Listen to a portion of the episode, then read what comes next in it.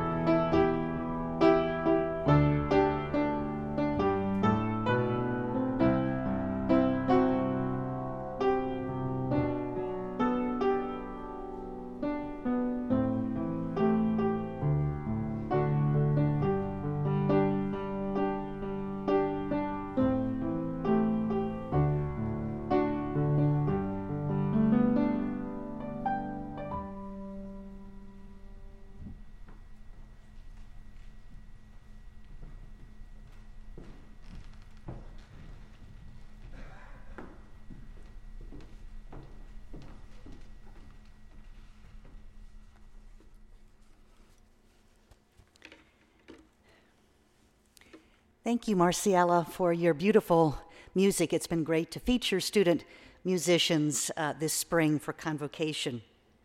Well, good morning, EMU campus community, and a special greeting, of course, to our students. You know, we are just two weeks away from spring break. Uh, it's hard to believe, uh, and a great milestone is, in, is coming as we begin to mark the third year of COVID in our country and our world, but a pandemic that is finally, finally in retreat.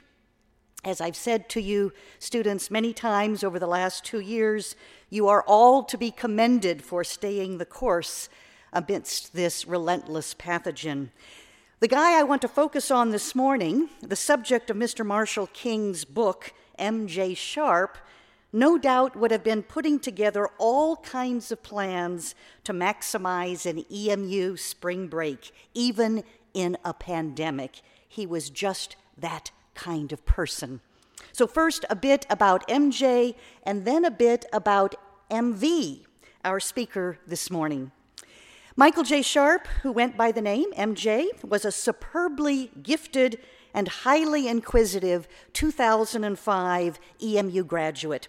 He majored in history and minored in German while here at EMU and went on to earn a master's degree in peace studies and conflict resolution from Philipps University in Marburg, Germany.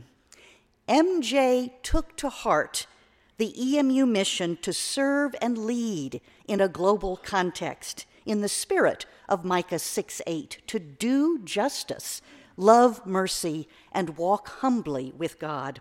As one EMU prof put it, MJ had a peace building superpower that was detectable as early as age 18. EMU professor Mark Sawin said he was a model EMU student and a model human being. A close friend said even back in college, it was clear that MJ would be a person who would head out to save the world. His wit and wisdom and humor were a gift to all those who knew him. MJ's passion for peace building took him all over the world, building bridges between people in conflict, first with Mennonite Mission Network in Germany, then Chris, Christian peacemaker teams in Palestine, then with Mennonite Central Committee or MCC in Eastern Congo, and then with the United Nations as a small arms expert. After many years all over the world in remote and dangerous locales, on March 12, 2017, MJ, at the age of 34, was ambushed and murdered by unknown assailants at the time in the Democratic Republic of Congo. As a UN expert on armed groups, he was on his way. He was on his way to meet leaders of a new militia group in central DRC. His United Nations colleague, Zaida Catalan of Sweden, was also killed. They carried out a brave and noble mission. They were seeking to better understand the militia's structure, the support networks, and the recruitment and use of child soldiers. Despite this ugly tragedy, and to honor his memory, MJ's family, parents John and Michelle Sharp, and sisters Erin and Laura, together with extended family and friends, set the goal set the goal of raising money to endow a scholarship in MJ's name at EMU.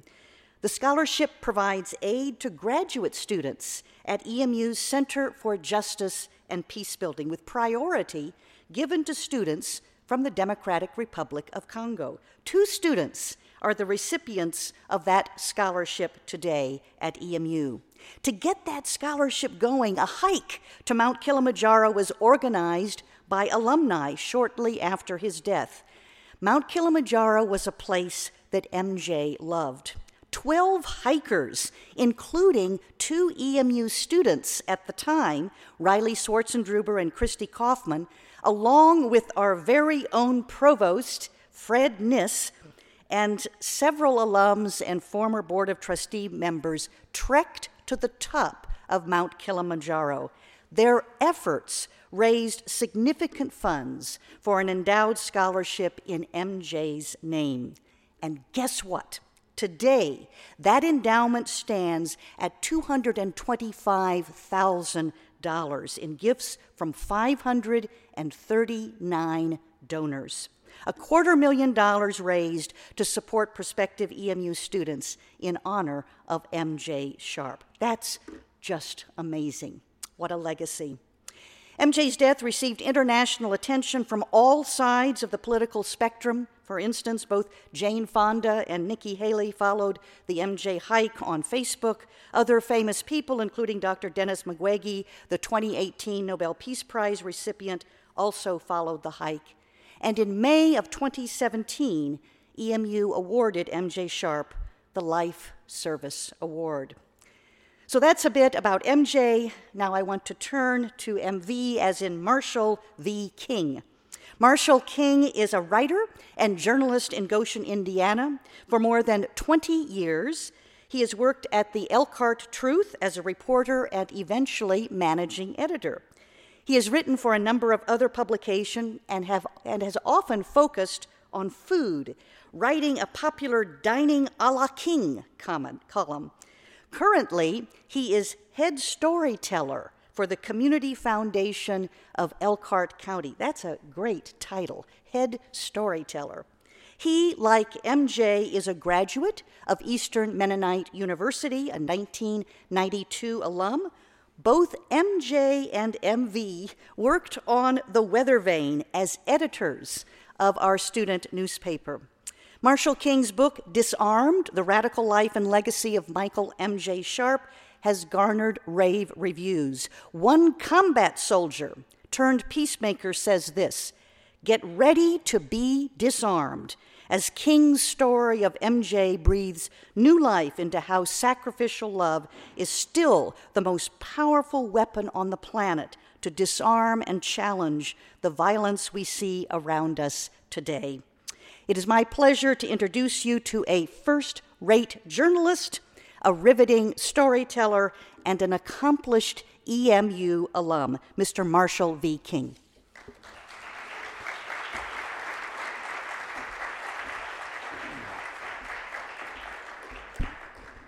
Thank you, Dr. Huxman. Um, thank you for the invitation to be here. Uh, greetings to all of you both in the room and joining us virtually. Uh, as an alum who often sat out there during these sessions, it's a little surreal to be up here this morning, uh, but it's delight. So, um, as Dr. Huxman said, I um, undertook the telling of the story or part of the story of, of Michael M.J. Sharp after uh, his abduction and death in March of 2017. The fifth anniversary of that death uh, will be next month. And so the book is, is out to tell um, tell a tale or, or a chunk of the tale of, of this young man's life.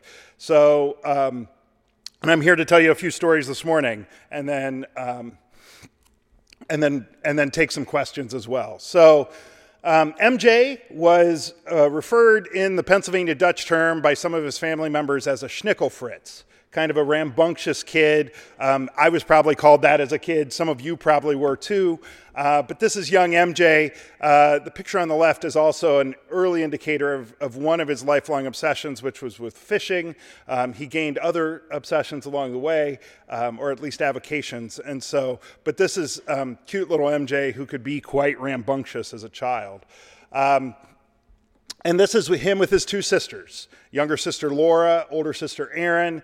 MJ was a brother, he was a son, he was a student, um, a friend. He was, you know, like many of us, that, that person who flies into the world and does things and is complicated and tries to figure things out. But MJ was smart and witty and always deeply engaged with those around him. Um, and, or, and so um, the, story of MJ is, is this remarkable one of someone who grew up as a young Mennonite. He grew up hearing the stories from the Martyr's Mirror. He went to Bethany Christian High School in, in uh, Goshen, Indiana, and then came to EMU in the fall of uh, 2001. He had wrestled with where to go to college. He could have gone to the University of Pittsburgh, but he felt drawn to EMU uh, because of he hadn't been uh, studious enough in high school perhaps he wasn't admitted to the honors program but he he um, came to campus and and was the guy in classes who would ask the hard questions and um, would challenge those around him. And he also spent time in his dorm room uh, with his roommate or playing games or um, driving his Porsche too fast on the local roads um, and playing online poker uh, in the dorm uh, using the, the university's fast internet connection to learn how to master that game as well. So, um, MJ's time at EMU was, was both good and hard. He was a weather vane editor at a time when uh, the US was at war. MJ expressed some of his political convictions uh, on the pages of the weather vane and, and also did um, what, uh, what one professor referred to as like you know, true, good, quality, muckraking journalism to expose um, some of the stories on campus that needed to be told. Uh, at the time, there was a coach who had had an improper relationship, and MJ and his other journalists on the Weather Vane broke that story and held the university to account through that. Um, and because MJ was was forthright and put himself out there uh, on campus, he came under some criticism too.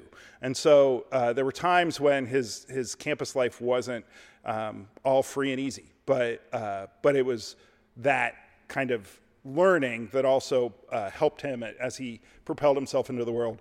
Um, I thought it was interesting. MJ was, MJ was a, a glorious prankster. Uh, in high school, he. Um, he figured out how to hack the school's bell system at Bethany Christian uh, by, with some other, with some friends, um, secretly running wires from the office into an empty locker. And then one of them would go into the hallway when no one was around and cross the wires and trigger the bells. And any of us who have been in a high school setting knows that the order to the day is from the bells ringing at the same times. And suddenly, when they're ringing randomly, mayhem ensues. So people didn't know what to do, and over a period of weeks, you know, people just kind of, oh, there it is again. But the school couldn't figure out what the school officials couldn't figure out what was going on. And finally, um, MJ's dad, John, uh, heard the folks talking in the office and knew that it was it was uh, time, and went home and urged his son to uh, to make this right. So MJ walked across the street to his neighbor's house, who was uh, one of the IT or tech guys at Bethany, and and um, it, it eventually, inevitably owned up to the prank. But it remains one of the epic, epic pranks at Bethany. Uh, and in fact, at Goshen Brewing Company in Goshen, Indiana, there's a, a beer named School Bell Stout uh, in honor of MJ's prank. So, um, but here at EMU, MJ continued, continued his prankster ways. And uh, the weather vane piece on the left was actually MJ's own ranking of campus pranks, including at least one of his own, uh, where he put water cups, um, 900 or so water cups in the campus center, filled, Dixie cups filled partway full, so that they were nearly impossible to clean up easily. Um, and MJ gave his, his own prank three. Um, three emus. Uh, so you can see it there in the middle, although it's a little hard to read. But this is also one of MJ's pranks. Um, again, you probably can't read it uh, easily unless you're watching online, but um, MJ, as the university's hymn was ready to be launched on homecoming weekend, happened to be in this very building one night and saw the stacks of hymns awaiting its first singing the next morning. And he had this glorious idea of what if I can change the words to the hymn so that when it's sung for the first time, it's funny uh, so instead of Jesus, my teacher friend, it says Jesus, my t shirt friend. And it's Christ of the desert instead of Christ of the desert. Um, so MJ and his friends quickly uh, undertook this uh, scheme overnight to change the words, get them printed off, put them in place. Uh, and then he came to chapel the next morning despite having been up nearly all night and was um, deeply disheartened to find out that the prank had been discovered by the alumni director and the prank and the, the proper hymn had been put in place in time. Um, but, it were, but it was just the kind of thing that MJ would undertake um, playful, engaging, um, and with other people around him, gathering them. So, even this is a quote from one of his uh, high school friends you know, talking about even when MJ was doing pranks, he had this ability to lead and inspire, this ability to gather people around him and um, lead a team or, or urge people into places. Um, Dr. Huxman mentioned that um, spring break is coming in a couple weeks, and one spring break, MJ wanted to hitchhike to Florida rather than just drive to Florida. So he and a classmate hitchhiked while other people that he was going to be staying with drove, and it became a little bit of a race on who could get there first. But it was just, he wanted the adventure. He wanted to hitchhike rather than just ride in a car. MJ graduated from EMU in 2005, uh, and like many people, was trying to figure out what he would do next and where he would go, and he he wrestled with that um, that question, like many of us throughout his life. And um, but he always had opportunities brewing. Even as a student at EMU, he and a he and a classmate were um, working on possibly opening a company in DC that would offer Segway tours on the mall. And uh, it didn't end up happening, but it was that kind of thing that MJ was often um, brewing up. So after college, he went to uh, Military Counseling Network in Bammental, Germany, which was a placement through Mennonite Mission Network. And MJ's job was to walk alongside soldiers who had been in the front in, Af- in, Iraq and Afghanistan and no longer could, in good conscience, fight. So MJ had to sort out the guys who just wanted out of the army because they wanted out of the army and the ones who really wanted to take the hard stand of being a conscientious objector. Um, he had gone to Bethany. He had heard the stories of Mennonite peacemakers from his pastor uh, from his father and grandfather, who at times in their lives have been pastors. He had been in Mark Sawin's history classes. He knew this Anabaptist deep tradition of peacemaking. And now he was in Germany trying to figure out uh, how to help these soldiers. And he often, in at least one case, he helped one escape as the military police were knocking on the guy's front door, ready to take him, either detain him or send him back to the front. And in another case, in, in more than one case, MJ stood alongside these young men as they were in military trials that often sent them to prison for a time for going AWOL and, and working towards becoming COs. So MJ did this work for several years and then, and then undertook the grad school degree. Um, he had been in German classes at EMU. Uh, when he got to, to Germany, one of the things that he undertook was reading War and Peace one of like the thickest novels in the world, I think, in German. Uh, he loved the language. He loved. Uh, he lived in an intentional community there, and uh, also at night would sneak off and play poker with the army officers. And he used to say, "I take their soldiers the, during the day and their money at night."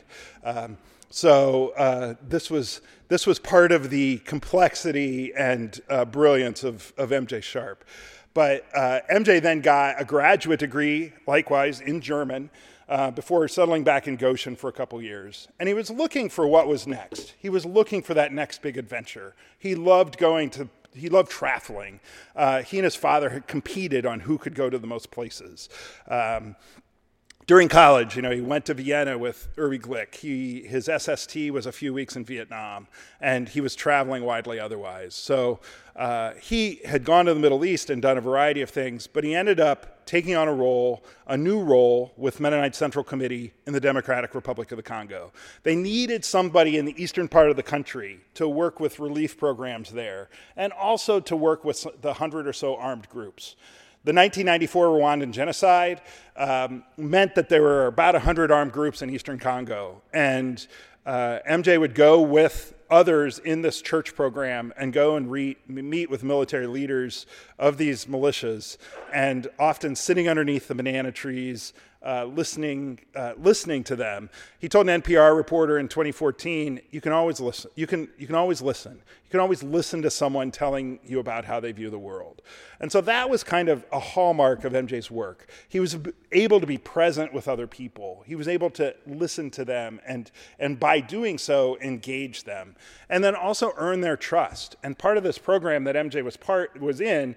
Um, urged these military leaders to allow the soldiers to leave the jungle and go back to Rwanda, uh, or their families to also leave with them and go back to the places uh, where they could go to school, where they could live in a, a more normal um, residence. And um, so, uh, on the eastern part of the country here, the long, skinny lake there on the on, on the eastern side of the Congo is uh, Lake Kivu. And a lot of MJ's work was around that lake. And at the very tip of that lake is Goma and Gisenyi, which is along the Congo Rwandan border. And that city has two names, um, depending on which side of the border you're on. So that was where a lot of MJ's work happened. But during that time with MCC, MJ also became a source for the US State Department on some of these armed groups. He became an expert on one of these armed groups, to where in the Congo, he was the guy who knew the most about this armed group and was often turned to by diplomats and others who, who needed information about this group.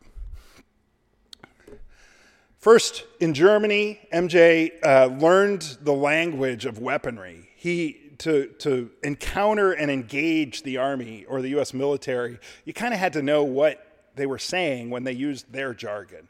And so MJ learned what the weaponry of the US military was. And in the Congo, he was surrounded by people who were often carrying weapons. Uh, he didn't. He was disarmed. He was unarmed. But he would travel with and often engage these folks uh, who were who were carrying weapons. He knew that there was some risk to what he did, but he also believed that uh, he also took a great deal of precaution and took care to make sure that he wasn't putting himself at undue risk. And so, and was generally trusted and was able, as a, a member of a church agency, able to travel throughout the country, often with Congolese men. But as he did that, he did that humbly. He didn't want to eat different food from them. He didn't want to, you know, do the creature comforts um, that, that some of us North Americans would ask for. Um, he would wear the same shirt for five days and, and walk with them to meet these rebel leaders. Uh, that was how MJ undertook this work with a great deal of humility, but also a great deal of um, zeal and uh, loved that work in the DRC, which he called paradise. Uh, even the DRC, um, a lot of us are probably carrying little bits of the Democratic Republic of the Congo in our pockets, whether we know it or not. Um, the minerals from the DRC are used in our cell phones. They're used in our laptops. They're used in our um, in our electric cars because we like lithium batteries and a lot and the coltan and copper and gold that is um, such a big part of the natural resources of the DRC often finds its way into our lives whether we're aware of it or not. We live in a small globally connected world that gets smaller and smaller. But MJ was one who went into the world and loved being in these places, um, engaging people and trying to make the world a better place. MJ's work with these um, military leaders was often, like I said, convincing them to, to allow their soldiers to go home. And over from 2008 to 2015, of which MJ was a part of this program the last, those last couple years, this program, 1,600 soldiers were allowed to go home and 23,000 civilians. So you can point to a direct impact that MJ had.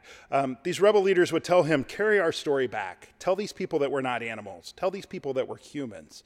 And so that was part of what MJ carried in the work that he did in this world. This is one of those repatriation ceremonies where um, they would return people.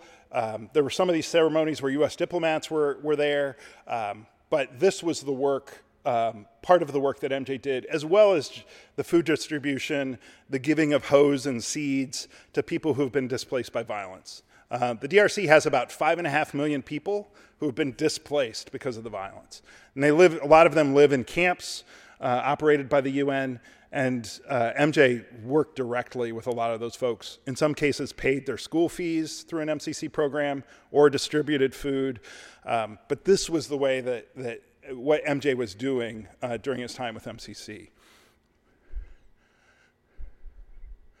So this is um, a, a, clip of the NPR story. Uh, we're not able to play the little bit of audio from it this morning, but um, if you search the MJ or the NPR archives, you can find that clip where MJ says can always listen, as in, he talks about his work in the world. So MJ's time in MCC was coming to an end. He was trying to figure out what to do next. And he had an opportunity to join the UN group of experts. The Sanctions Committee of the UN Security Council uh, has teams of six people in 20 or 30 countries in the world, um, many of them hotspots, so to speak, uh, assessing what's happening and writing reports so that uh, the UN can issue sanctions or so that other things can happen.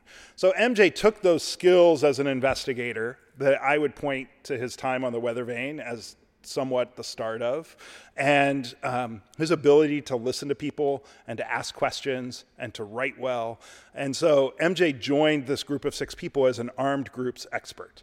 And the first year was just a member of that group who helped get the reports written, would do would go to places in the Congo. Uh, sometimes after a village had been burned, he would go in and pick up the bullet casings and the little uh, notebook ledgers and try to figure out who had been responsible and where the weapons had come from, which group had been responsible. And uh, then the second year, after MJ got a second appointment to the UN group and was the coordinator, which is kind of the leader among friends. He was the liaison between the UN and this group of six people. Um, He's shown here with Christoph Vogel, who was the other armed groups expert, but then there were four others who did finance and mining and human rights.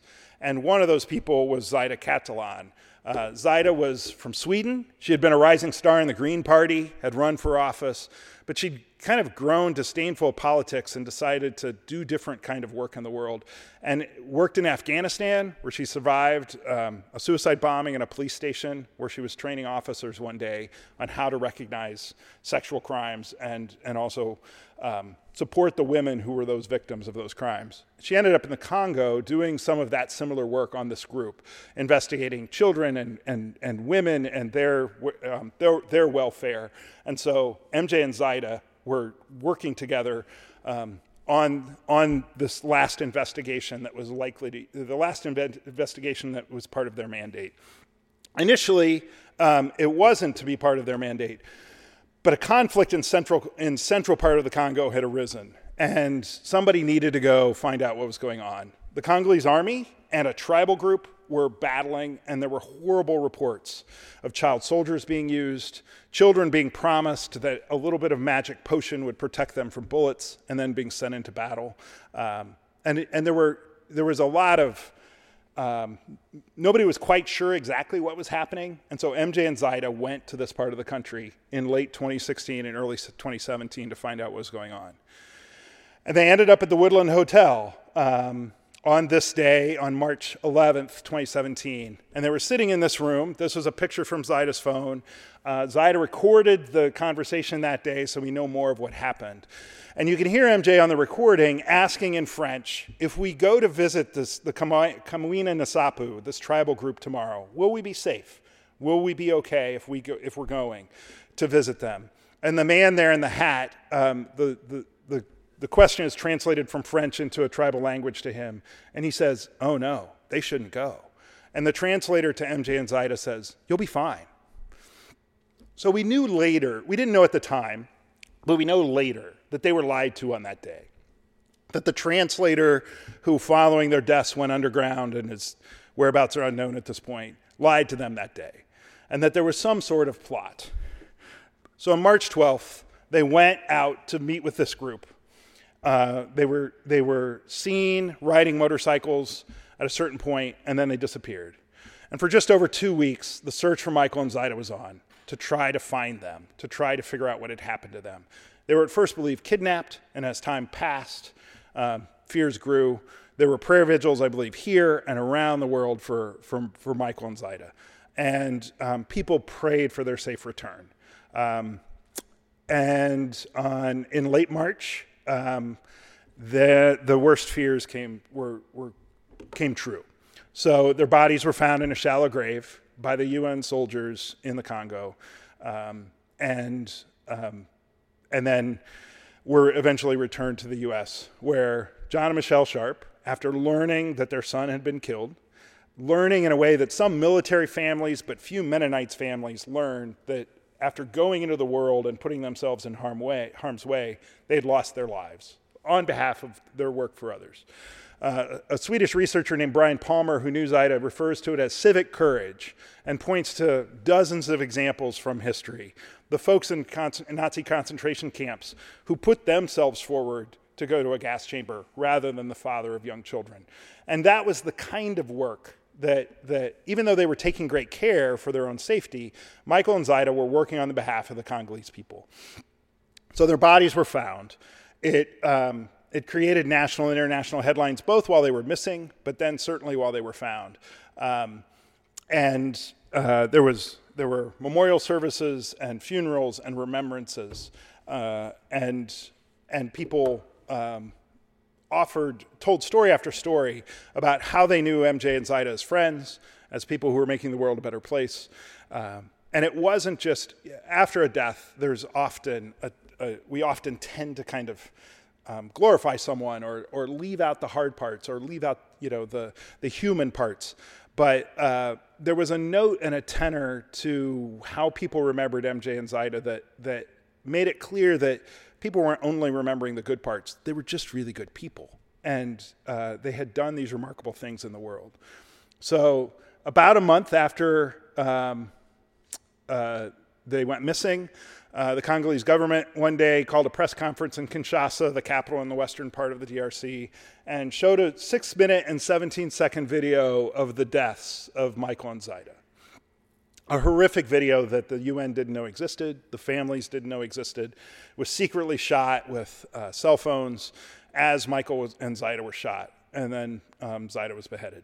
So um, we had suddenly this account of their deaths that was horrible. And it was the Congolese government's effort to cast blame on this tribal group. Um, but it, there were all these pieces that just didn't make sense. And so, in the last five years, there's been some tremendous journalism done by some European journalists and by others.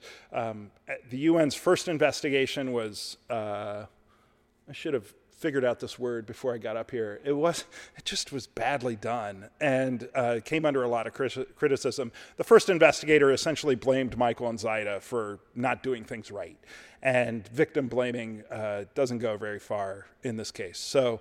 Um, but a second UN investigation has yielded a bit more understanding of what might have happened in that day. And now we know that the Congolese government was likely involved, or almost certainly involved in some way, in um, ordering their deaths. Um, it's the Congolese security forces, which have been described to me as kind of a combination of our CIA and FBI, uh, infiltrated a violent offshoot of this tribal group, and somehow um, were able to plan Michael and Zaida's demise on that day.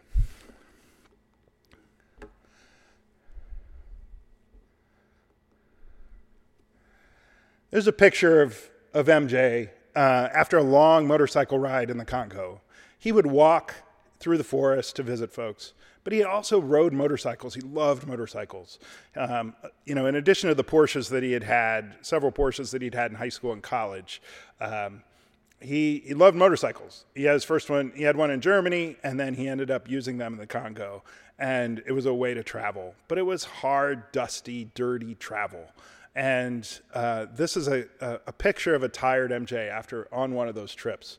Um, but it's also emblematic of when, as he was doing good in the world, it wasn't always um, full of comfort. It wasn't always easy.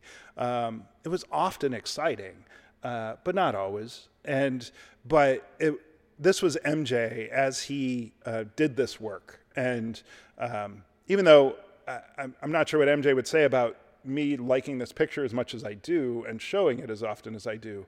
Um, but I like this photo because it, it shows a human who's um, at the moment not, uh, who's kind of sweaty and tired. Um, but I like that image as we think about someone uh, like MJ and the work that he did. So, as I interviewed people over four and a half years, more than 100 people, um, all over the world. I spent a day in Sweden with Zaida's mom and sister and visited her grave. I interviewed friends and family of MJ, interviewed some of you in this room. Uh, as I did the work to try to write a book about this guy, uh, I would ask people was he a martyr? Was he like Dirk Willems in this photo? Or, or was he a hero? And in our superhero culture, you know, of Marvel comics and such, um, you know, we're kind of obsessed with heroes. Um, don't go watching the Peacemaker series and think that you're going to come anywhere close to MJ Sharp. Um, but uh, but asking whether he was a hero is an interesting question and one that gets teased out a little bit in the book. But also asking whether he was a martyr. MJ wouldn't have wanted to be known as a martyr, um, someone who died for their beliefs. You can probably technically call him one. But a Congolese guy um, asked, answered when I asked him. He said, "If you make MJ and Zaida martyrs. You wipe out the 10 million pe- the deaths of 10 million people in the Congo. So don't elevate their deaths. They did remarkable work to help our people. But let's not call them martyrs because then you forget about all the Congolese folks who died. As Dr. Huxman said, there's a scholarship fund here in, in, in Michael's name, and his legacy is uh, taking root in a variety of ways. There are programs in the Congo that um, sprouted uh, based on his peacemaking teaching and work there. There are a number of young Michaels in the Democratic Republic of the Congo, named in honor of him.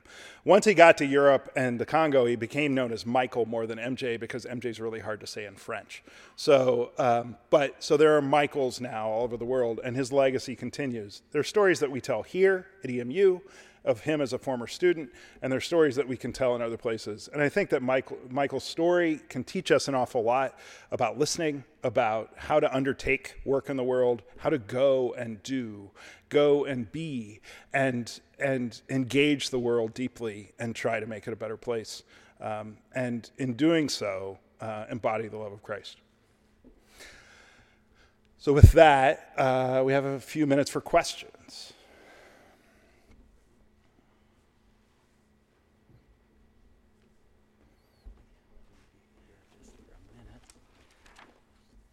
So we're sending, um, we're having microphones here in the aisles in Lehman Auditorium. And uh, if you have a question, stand or, or raise your hand.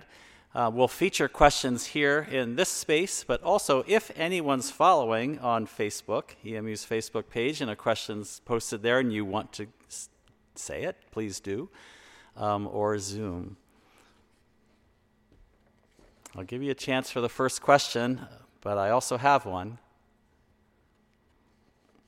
All right, let me start with mine. Um, Marshall, so as a researcher and author, a part of MJ's life and legacy, in what ways does his story impact and influence you, both personally and professionally? How does his story shape your story? Yeah, Christy Kaufman, uh, a recent EMU grad who did the documentary on MJ, uh, during during her time as a student here. I encountered her the other night in Washington D.C. and she said, "There's no way to tell MJ's story without being changed by it," and um, and I and I think that's true. I mean, MJ has taught me. Um, again, that that notion of being able to listen to anyone that I think is often missing in our modern world. Um, it's really easy to complain about our neighbors' political signs that annoy us and really harder than it should be to go ask them what that's about. Um, we've become really polarized, and I think MJ's uh, notion that you can always listen to someone uh, is a helpful one. And I think also, too, I understand what it means to be Anabaptist and what it means to be Mennonite and how complex that can be, and how in the modern realm we wrestle with that. It doesn't look like it did for our grandparents and such, but uh, we we wrestle with that and in doing so kind of reshape that. So those are some of the key ways I think.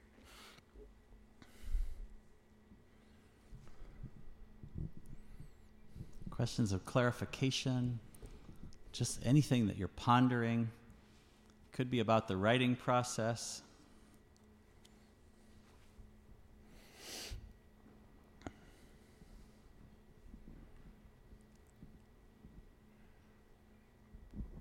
Um, rather a simple question or a complicated one. Um, why MJ?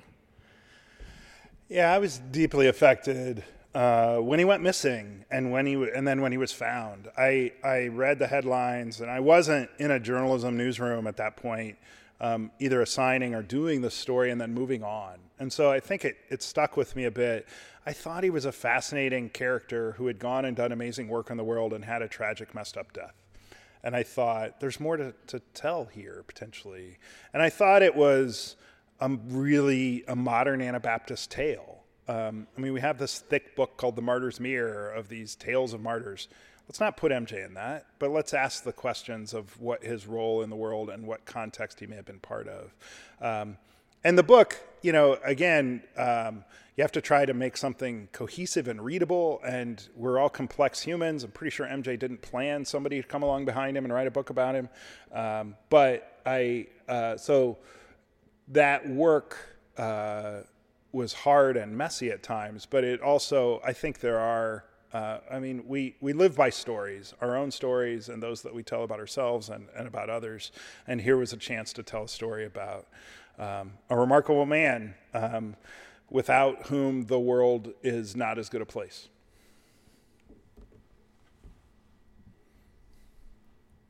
We could end right there, or we could take one more. Oh, we have two hands up. And so, which one? Beth, this is the final question. Um, so I was actually working with MCC and living in Eastern Congo um, when MJ was murdered. Um, and there are some significant inconsistencies with the UN timeline, and as you alluded to, just what they reported about what had happened and how it had happened.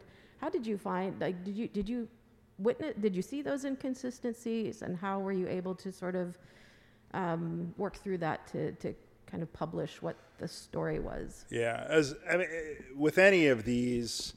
Um, with all of the work of, of telling the story of MJ's life, um, you know, you're sifting and weighing, and and you tend to trust the work of other journalists. I learned to trust the work of some other expats from the Congo, who were working in the Congo, and a French journalist named Sonia Rolley, who did some remarkable work to hold people accountable, hold the UN and others accountable, and say, this doesn't jive, this doesn't make sense. And the other thing is that over time, we came to know a lot more, and things became clearer, and continue to become clearer even as they remain murky, if you will. So, uh, just two weeks ago, there were 51 men sentenced for their deaths um, 22 in absentia, um, most of them sentenced to death, though the Congo doesn't have a death penalty, so they're essentially sentenced to life in prison. And it's, it doesn't all fit together. Um, but, and who ordered these deaths? Those people haven't been put on trial. So um, there continues to be this kind of like, well, what really happened? Or why did this happen? And what really happened? Even though there are pieces that we know clearly from the video and otherwise. Uh, but Sonia Rolley and some other journalists really did help distinguish what happened that day and, and why the UN's initial assessment was uh, pretty faulty.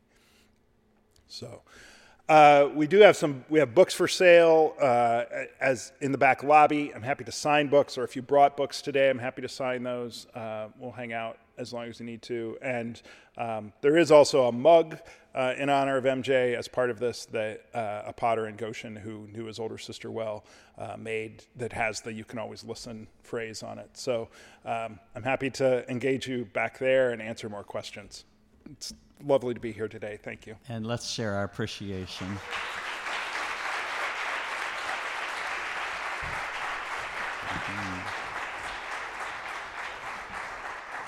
So, give us just another minute for some campus announcements. The books are out in the foyer, and you also might see um, Marshall in our in our cafeteria for a meal today or tomorrow. If you do, he'd love to talk with you.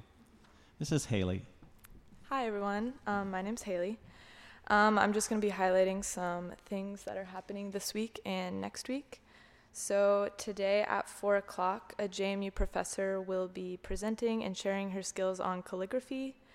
Um, tomorrow at 6:30 p.m. in the UC, there is a Black History Month poetry slam.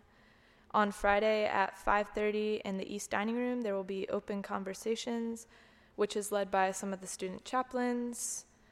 Um, the Share the Love food drive will continue until next Monday, so you can get food into various boxes around campus. Um, at 8 o'clock in Common Grounds on Sunday evening, there will be celebration with um, food and fellowship provided beforehand. Um, and these are just a few of the many events happening. So if you want to see all of them, you can go to EMU's calendar online. And thank you all for coming to Convo, and I hope you have a great rest of the day.